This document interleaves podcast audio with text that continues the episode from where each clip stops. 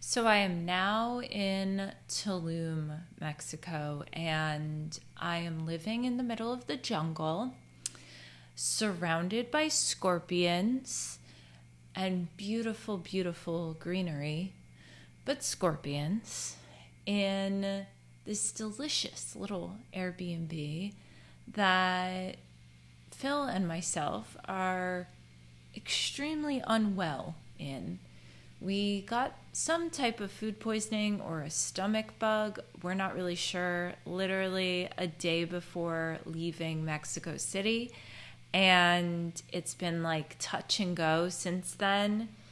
So it's been a rough go, but I'm going to give you some deets on what's going on and where we're at and what we're doing because I'm getting tons of messages from you saying how much you're enjoying my photos from my trip and you love hearing my stories on the podcast. So, let me give you a few little fun stories that I can tell you, and then we'll dive into the episode. Let me tell you what traveling does to a couple. It either makes or breaks you. And this trip, up until now, has bonded Phil and I so tightly together because the things we've had to navigate the hurdles in our path, the fun had, the bucket list experiences, but you know, this is where we we like to say like social media doesn't paint the full picture, right? Because even like my family, I'll they'll see a post on my Instagram story of like the backyard in this Tulum Airbnb and they're like, "Oh my god, it looks so stunning. It looks so beautiful." And I'm like, "It is. Like that exists. Also, simultaneously, we've been puking our brains out. Also, simultaneously, we had giant scorpions crawling through our bedroom the other night. Like, both things coexist. And I think the world doesn't always factor in that gray area, which we always like to talk about on this pod, right? it doesn't factor it in. We always kind of group things into a it's got to be this way or this way and there's no in between. But no, like even the most beautiful scenery has its flaws. It has critters that I am not I am a Scorpio, okay? I am a Scorpio, but I don't like scorpions. And matter of fact, I definitely don't like gigantic scorpions crawling through my bedroom. Now, this place is gorgeous, okay? We've got this quaint little backyard with tons of palm trees and a little table. And it's a giant glass door. If you've followed me on my account, Amy Fiedler Says on Instagram, that's where I post all of my travel photos and my personal photos for the public to see. Uh, I do have a private account, by the way, just for shits and giggles, but y'all aren't welcome there. so that's the the the personal photos for the public go to that account, okay? We've got like this winding staircase out back that goes to a rooftop deck. It's got a table up there and some um, lounge chairs and a little private jacuzzi just for him and I, which we attempted to go in last night and uh, it was dark out, and we thought this would be really great, really fun, really romantic. And I go up there, and only one of the lights works. So it was dark right above the jacuzzi. So I was using the flashlight on my phone to figure out how to turn the water on and, and clean it out and everything. And then he came up right behind me and he looked in and he goes, Oh, that's a scorpion. And it was this tiny, tiny little thing, tiny, little scorpion in the bottom of the tub and i was like oh good thing i didn't just take my shoes off and step in there to figure shit out. So we killed that scorpion and then went on with our evening and then probably an hour and a half later came back down into our bedroom was like drying off and showering whatever and uh, he he's not feeling well. I'm not feeling well. So I was like sitting on the bed, and he was in the bathroom, and all of a sudden, out of nowhere, this giant, and I'm talking, if if if you take two of your hands and you touch the fingertips together, Okay? Uh, that's how big this scorpion was. It was probably like, I don't know, four and a half, five inches long. And so gigantic compared to this tiny little minuscule one that we saw in the jacuzzi up, up top. Okay. And this is in our room now. This scorpion just is walking across. I'm sitting on the bed and I look and I just go, oh my god, Phil, there's this giant scorpion. And he literally came out from throwing up, grabbed his shoe to kill this thing in the middle of our bedroom. And we both just looked at each other and we're like, oh, that's like, this shit is not cool now. Like, it was one thing when it was a tiny one outside. It's a whole different ball game when it's this gigantic one crawling through your living space and where you're sleeping. So the rest of the night, mind you, again, we are both very under the weather, like dizzy, nauseous, dehydrated, the whole nine yards, trying to figure out what's wrong with us. And now we've got to deal with these like monsters that are crawling across our floor. So he messages the the owner, but it's in the middle of the night. So I roll up a towel and push it against our main door because I'm thinking uh, just like one time I went to Florida and the little lizards were crawling under the hotel room door and so I was told to roll up a towel and put it uh, at the cracks so they wouldn't come through. So that's what I just assumed to do here, which um, so far, so good, crossing our fingers. That's what we did all night. But yeah, a little hard to sleep when you don't know if like you're going to wake up and put your foot down and step on something or something's going to somehow crawl onto your bed, which mind you, we did a lot of Google searches before we went to sleep last night and I was like, okay, None of the blanket can be touching the floor. Like I feel like I'm playing the childhood game, uh, the floor is lava, except the floor is full of scorpions, and I might step on one and get poisoned and die.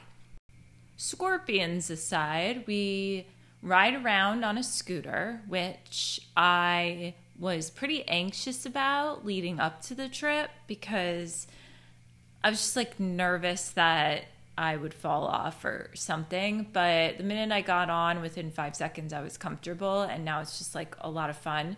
So, because our Airbnb is like off the beaten path down like eight dirt roads in the middle of the jungle, in order to get into town or to the beach or wherever, you can't walk. I mean, and you're not going to pay for a cab. So, what they encourage you to do is like get a bike or get a scooter or get like a four wheeler, and that's how you get around. So, we've got our little scooter. I've got my little helmet. And the first time we got on, I was literally like, oh my God, Phil, I feel like we're in Dumb and Dumber. I don't know why. It's just anytime I think of two people on a little scooter with their little corny helmets on. I think Dumb and Dumber. Anyway, that's a lot of fun. Um, but other than that, we've only been here like this is literally our second day here, and I think if I'm even counting correctly, and we're both not feeling 100%. So we did stop by and see the beach. We saw a little bit of town. Um, we got some food. It's much easier to find food here that I'm not allergic to. Like this, the, Tulum is very much like allergy friendly. Like there's vegan options, vegetarian options, gluten free options coming out the wazoo. So, you know, Mexico City had options, but they were few and far between. And you could ask them to leave off like cheese and stuff like that. Luckily, in Mexico, a lot of things are corn based, so um, not flour based. So it's usually like a corn tortilla versus a flour tortilla, where in the US, they would immediately give you a flour tortilla over a corn tortilla. So that's good for my gluten free ass. Um, but yeah, so had a little bit of food, but you know, we're uh, we're trying to slowly pace ourselves here and and feel better because we are good we, we are going to be here for a good solid month and we need to we need to definitely just feel 100% before we fully immerse ourselves and, and dive into anything really fun and exciting. So um, send us some healing thoughts and prayers and energy, whatever you believe in. We would most appreciate that. But now let's dig into our episode a little, shall we? Um, before I begin, I have to say they are doing construction around our Airbnb here in Tulum. So, you know, this space again is a little echoey, and I apologize if that impacts the sound quality of these upcoming episodes over the course of the next month until I am home in my own space that is a little more regulated by me. Um, but I do apologize again if there is any type of irritating noises that you hear in the background or if this kind of echoey environment infringes on your ability to really listen to me. But hopefully, it doesn't bother you too much and you're able to kind of just like push that aside and hear the actual message and guidance and information that I'm sharing. So, now that that's out of the way, my little disclaimer of sorts, I would love to talk today a little bit about, or a lot about, overthinking conversations. I did a little poll um, yesterday, which is going extremely well. Like so many of you engaged in this little activity I did, so I'm going to probably keep it up. But um, I asked you a question about things that you felt guilty about, and I have hundreds of answers. I hundreds of answers. I mean, sometimes I put up these polls and it's a shot in the dark. I don't know if people are going to engage or not. And this one really took off. I've got, you know, pages and pages of you guys sharing with me what you feel guilty about. And one of the things that I reposted to take a poll on was overthinking conversations after they'd happened or leading up to them happening, just like overthinking and overanalyzing the words that you've chosen to use or things that you could have said that you didn't say all of that kind of mm, chaos that occurs when you've had a maybe difficult conversation or a really meaningful conversation and you reflect on it later and you're kind of like, oh my God, why did I say this instead of this? Or why didn't I add this into it? So, why don't we talk a little bit about that topic as a whole and we'll dig into um, you know, the anxiety around it, the overwhelm around it, the guilt around it, uh, the the self doubt around it, and how to feel way more confident in your conversations. I really think everyone's run into this problem at some point in their life where they've gotten into an argument or a quarrel, a lover's quarrel of sorts. And once it's over, you think back on the words you've chosen to use and you say to yourself, why was I so mean? Or why did I take such a low blow? Or what kind of audacity did I have to bring this up or throw this in their face or hold it over their head? So let's address that, right? Because that can bring about a certain amount of guilt that someone has when it doesn't matter really the context, but let's just generalize it for a second and say that you're in a situation where you get into an argument or a disagreement with someone and you say some shit that you regret saying later. You say some things that you really, really, really you think you don't mean. Okay? Let's talk about this. So, the words that leave our lips in the fit of rage or the heat of the moment they're coming from a certain type of emotional state inside of us, right? And this is where context does matter. Because let's say I feel attacked in a conversation and I'm not aware, um, I'm not aware that I'm feeling attacked and I'm not regulating myself before I respond. Well, if that's the case, then I am going to inadvertently attack back right? Because somebody who feels attacked is often going to get on the defensive and or be on the offensive and try to attack back. Well, when you recognize your emotional states, regardless of what is going on around you, right? So, like, let's take for instance, right now, like, I am pretty much under the weather and Phil is under the weather. So, we're both not feeling our best. And if we're both not feeling our best, it's going to be very easy for us both to take each other and the words we use very, very personally. Why? Because physically, mentally, and emotionally, I feel weak right now.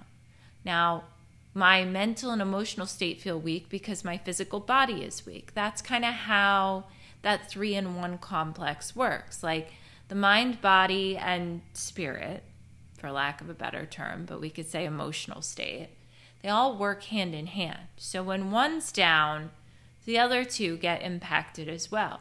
So physically I'm feeling low, physically I'm feeling depleted, then mentally I'm probably going to feel low, and emotionally I'm going to feel low or insecure, right? Because like those are kind of synonyms low, insecure, weak, insecure, right?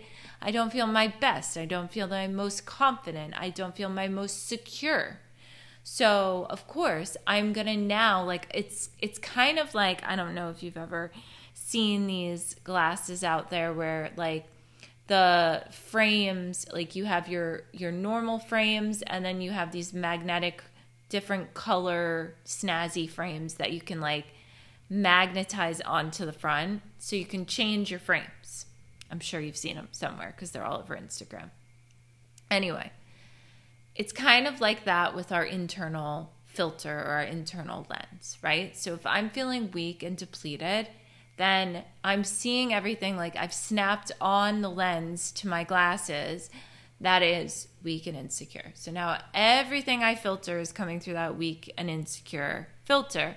And then I internalize it. So now it's like Phil could say something that he normally says on any good day that I don't think much of. He could say it to me, but I'm going to hear it differently because that is the filter it's it's being passed through. I liken a filter to a colander. I used to do videos and I'm sure there's a bunch of them on my Instagram page at Amy the Life Coach.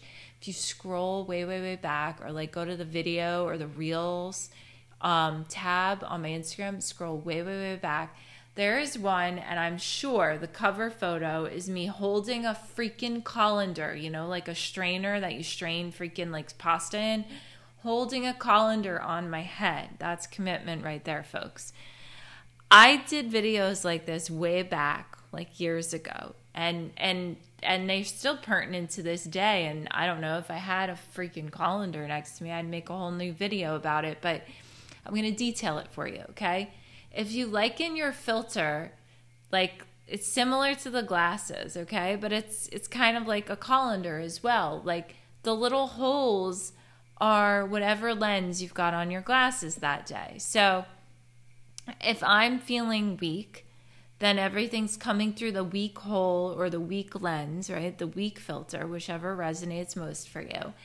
And that is how I interpret the information. And then that is what I react or respond to. When you decide you're going to be somebody who equips themselves with tools to emotionally regulate them and, and then communicate productively with other people, what happens is the lens is there, but you have a pause button.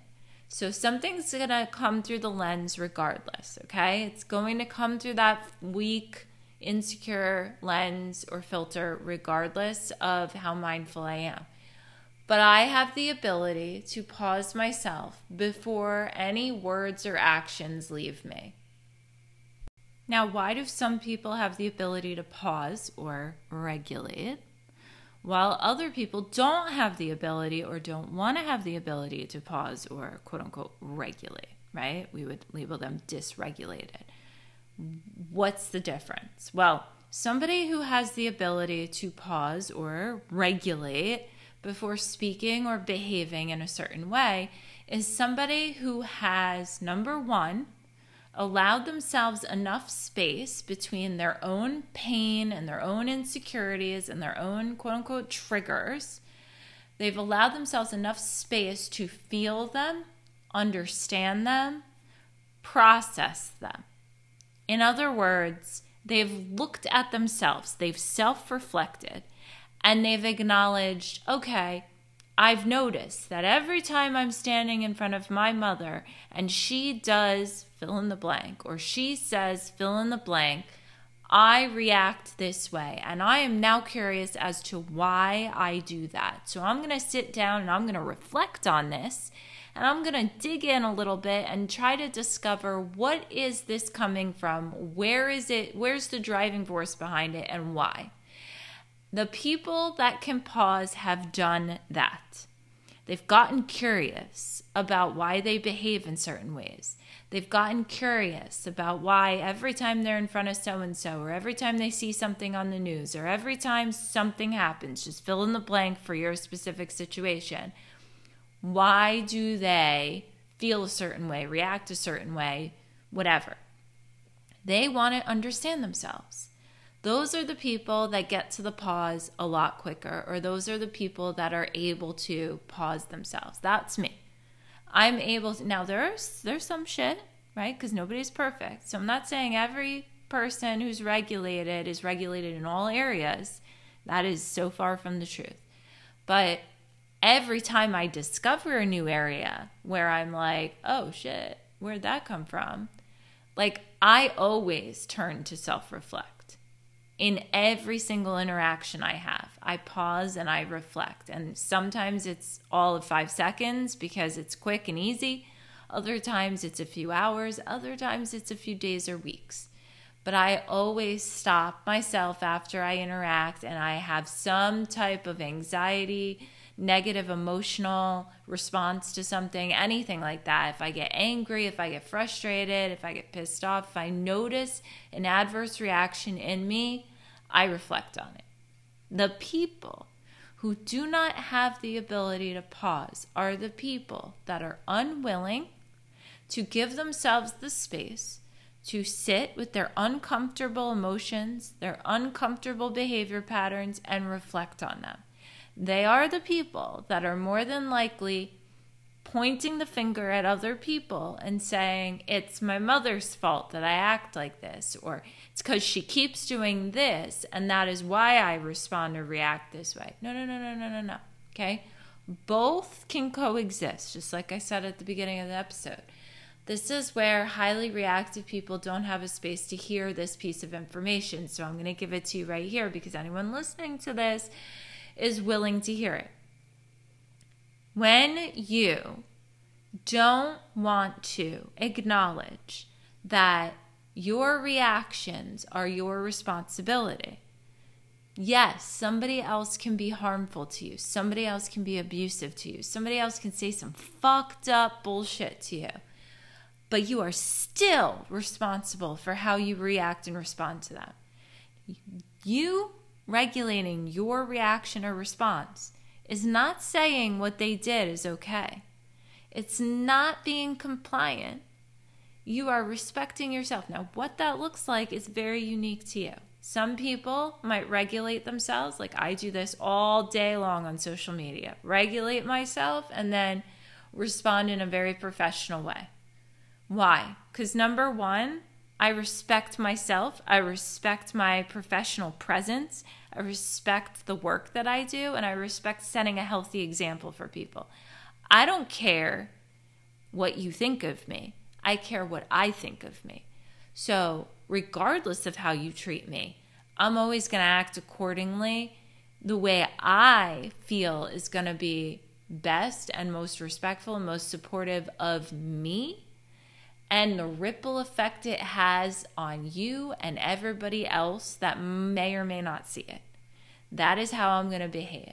So I get some bullshit 24 7 on social media, as most people with a large audience do. I get backlash. I get DMs, even though I say stop asking me questions in the DMs. That's blatant disrespect. When you see or hear me say, don't DM me your questions, click the link in the bio. Like, have some respect for the fact that my time and my work goes in to a paid environment for individuals who value their time and the information they're bringing me. But the people who demand more answers for free, the people that end up in my, they're disrespecting me all day. They just don't see it that way. I know that. They don't know I know that, but I know that. So sometimes I'm very polite and I will just say, I can't answer your message because I am somebody who does not like to just leave messages unread. I don't like to leave people, you know, feeling like they're unheard or, or abandoned. So if I have the bandwidth to be able to just say, link in my bio, I'm happy to answer, link in my bio or whatever, or wait for a question box in the Instagram stories. If I have the bandwidth to say it, I'm going to say it. If I don't have the bandwidth to say it, then I might leave you unread for a while. But regardless, I'm acting in accordance with what I feel is respectful for me first and everybody else after that. Now, why? Because at the end of the day, I have to live with me. I have to lay my head on my pillow at night and I have to sleep with myself. Now, yes, I sleep next to Phil. So, of course, like after me looking after me, I consider him and the reflection my behavior has on him. And then out and out and out the waves go, right? That's the ripple effect. But still, I've got to live with me. I've got to live in my head every day. So if I don't act in a way that I'm proud of, I'm not going to be able to sleep at night.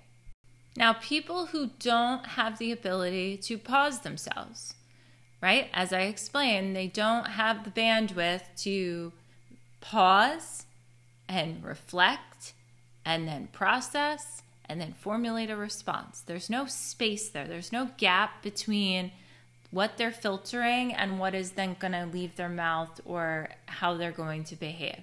There's no breathing room. Now, this is where we can talk a little bit about meditation because this is what meditation actually helps you do.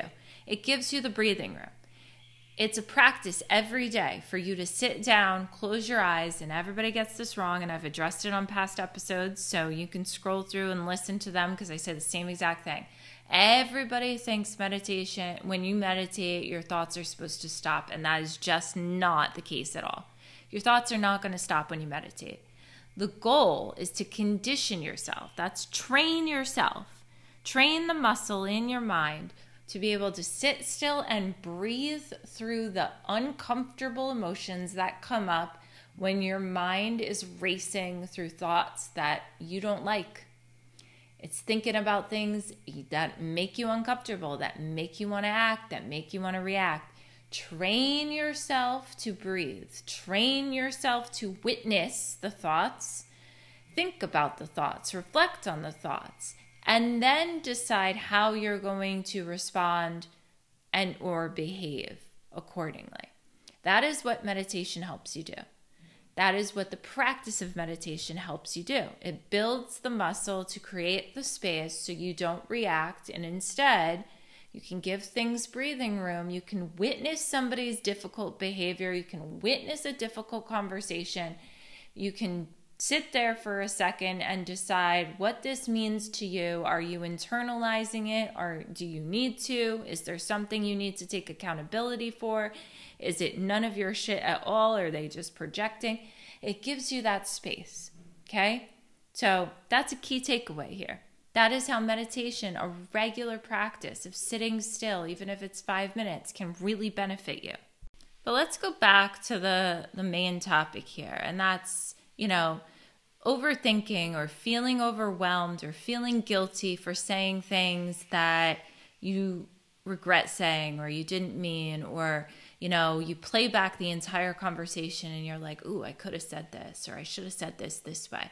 Like how do you feel better about that? How do you stop that behavior? And the answer is you know if you start to slow down before you respond to anybody in your life. Don't be so quick to respond to people. That's number one. Okay. So let's say step one. Don't be so quick to respond. I don't mean ignore people. I don't mean give them the silent treatment. I don't mean wait days or weeks without any communication in between.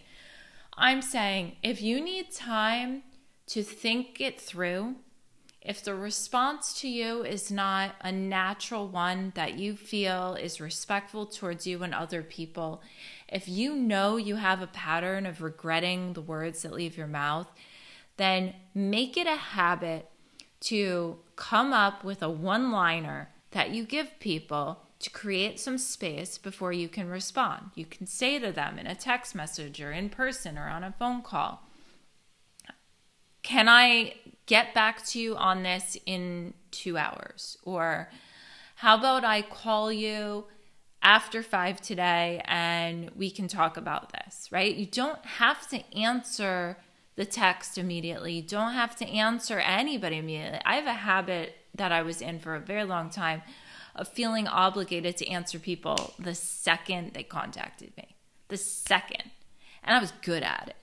Like I could have, I, I had clients texting me all day. I still have clients texting me all day, but I don't feel the urgency like I used to anymore. If my mom contacted me, anybody, I was very quick to just grab the phone and and come up with like the solution to the problem or whatever they were needing at that point in time. And it put me in a place where I was so anxious. Like I felt like I was living in a reactive place constantly because anytime the phone beeped, I'd grab it and I was basically at the mercy of everybody else's needs. And I realized I'm living in such a reactive state, I need to flip this and kind of reverse it. I need to live in a responsive state. Okay. And so this is kind of how you start to eliminate that guilt and that overwhelm and that doubt is don't be so quick to to answer or find a solution or fix. It's safe to take a pause. It's safe to ask for time. It's safe to not be at the mercy of your phone 24 7 or the phone calls 24 7. You will get back to the people. You have to trust yourself that you'll do that. So set parameters within your own life and your own day to day routine of like, okay, I'm not going to, I've had to do this with clients because clients have access to texting me. So I had to do this with clients where in my head I was like, okay, like there are business hours in which they can text me, but I have to find chunks of my day where I can answer because I'm also talking to clients in sessions. So, yeah, a client, I could respond to a client and they could be sitting there waiting eagerly and they answer back with five more questions and I'm walking into a session. I can't give the one texting me my undivided attention because I have to give the person that I'm sitting in a session with my undivided attention. So I had to designate periods of my day to pick up the phone and check all the messages. Then they get my undivided attention. Then they get me thinking clearly. They don't get me reacting to their message because I've got overwhelm in my life. So, those are some things for you to think about as well. A lot of times we react to people and then regret, regret what we said or what we did because our day is chaotic. So it's not necessarily that their message is bad or their message is annoying. It's more like I'm having a stressful day and now I've just projected it out onto this person who innocently was just looking for some support, you know, whether it was my mom or my sister, whoever. I'm stressed and so I project it onto them because I don't know how to designate boundaries within my day to answer people accordingly. So everything just starts to lump together and overflow and then before you know it like that's like that's like what happens. I see this happen a lot with like moms, okay? Like full-time moms. You've got let's say work and you've got maybe stuff with your husband or your boyfriend or your partner, whoever it is, whatever your situation is you've got friends or family or in laws, and you end up projecting a lot of that chaos and stress onto the kid and then regretting that you said something or regretting that you snapped at them. Well, the only reason you regret shit is because you're moving too fast and you're not thinking about it. So, slowing down, making a conscious effort to slow down in your day, even if your day is chaotic and busy my day, and I've done this deliberately, and this confuses so many people, including my own partner. Okay. I am a very busy person, but I don't look or feel busy. And it confuses the people that are nearest and dearest to me because they think I got all the time in the world. And I'm like, no, I'm just really, really good at getting my work done efficiently. And I'm very good at designating certain parameters within my day and I group things together and I am very quick when I do it that way and I put space in my schedule and what space in my schedule does is it allows me to be more productive. It also allows me to be way more intentional in how I approach the things and the people and the conversations and, and the actions and anything else that I am investing my time and energy into. It allows me to be very intentional and therefore I can be mindful of the words that I'm saying and what I'm doing. Now, I understand that not everybody has the ability to maybe have extra space in their schedule, but what boundaries do is it gives you space. So, if you're somebody who is reactive or regretful, remorseful of the conversations or the behaviors that you're exhibiting, then you're somebody who needs to slow down. And in order to slow down, you need to create space. And how to create space is you need to set boundaries. You need to establish boundaries. Don't be so quick to answer that email the minute it comes through. Maybe designate a chunk of your time in the day where you check the emails. Designate times in your day where you check the text messages. Designate times in your day where you have the space to have a phone call. You know, one of my close friends won't want to have a text message conversation or a phone conversation with you when she's busy with her kids or she's busy with her husband or she's busy with work because she doesn't feel like she's being present in the conversation and therefore she doesn't feel like she's being her best self or being able to communicate the way she really wants to if she could designate times for the kids, for her husband, and then for her friends, then she's able to have the meaningful conversation she wants to have with us.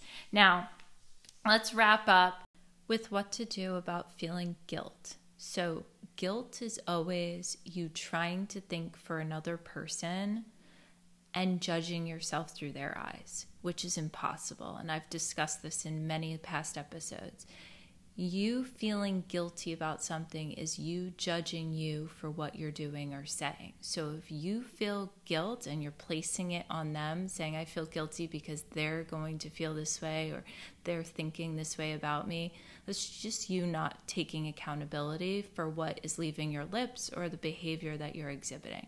So you need to own your behavior, okay? And that eliminates the guilt. When you can take accountability for what you're saying and what you're doing and work through that self judgment, then you're not going to be projecting it onto other people and then feeling guilty about it. The next thing, how to reconcile what you said versus what you could have said. Well, first of all, learn from it. If you said something and you found that you're feeling guilty about it or you found that, you know, you could have communicated it better, what you would like to do in the future is fill in the blank. That's what you need to get clear on after those situations occur. You need to sit down and you need to reflect with yourself. Take accountability, acknowledge it to yourself and to the other person if the situation deems necessary. Acknowledge it to the other person. Make a note to yourself. I don't know if you realize how pertinent this is, but if you write it down, it validates it for you. It makes it clear for you. It sets a plan in motion for you. So make a note to yourself on how you can improve in the future. How do you want to improve in the future? How would you prefer to communicate to someone? How would you prefer to react or respond in that particular situation? Write it down do the exercise that I always tell you that I do with myself, which is make a column on a piece of paper and on half of it write how I behave, and on the other half of it write how I want to behave. And detail out the pattern of behavior that you notice that you're exhibiting. How are you behaving that you're not proud of? How would you prefer to behave that would allow you to be more proud of yourself?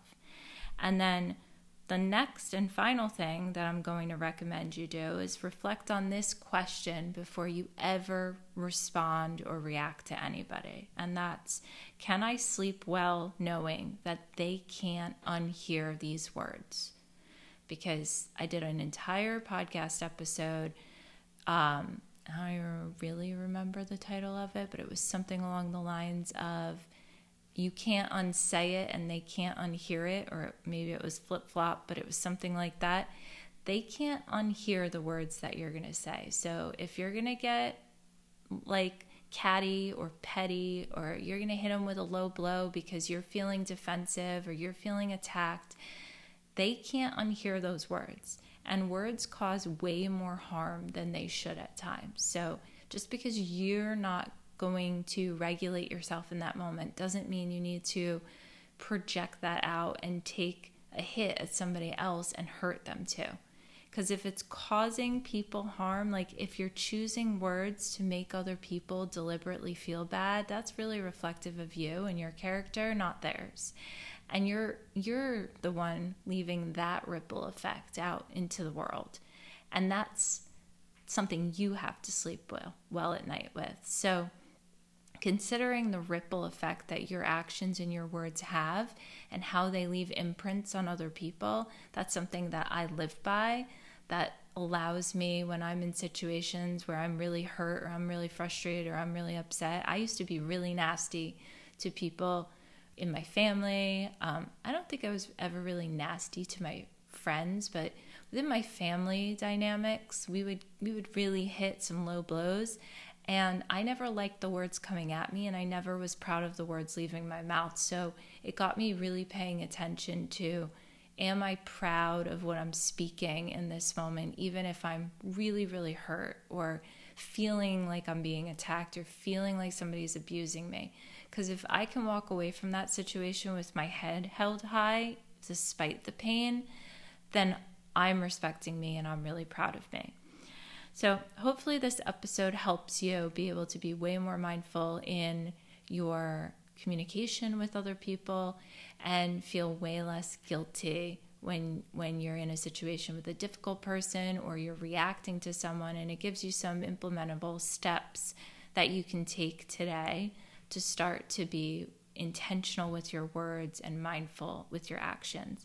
If you are enjoying these episodes, please take a second to rate and review them on Apple Podcasts or Spotify. I really appreciate you listening, and I'll talk to you soon.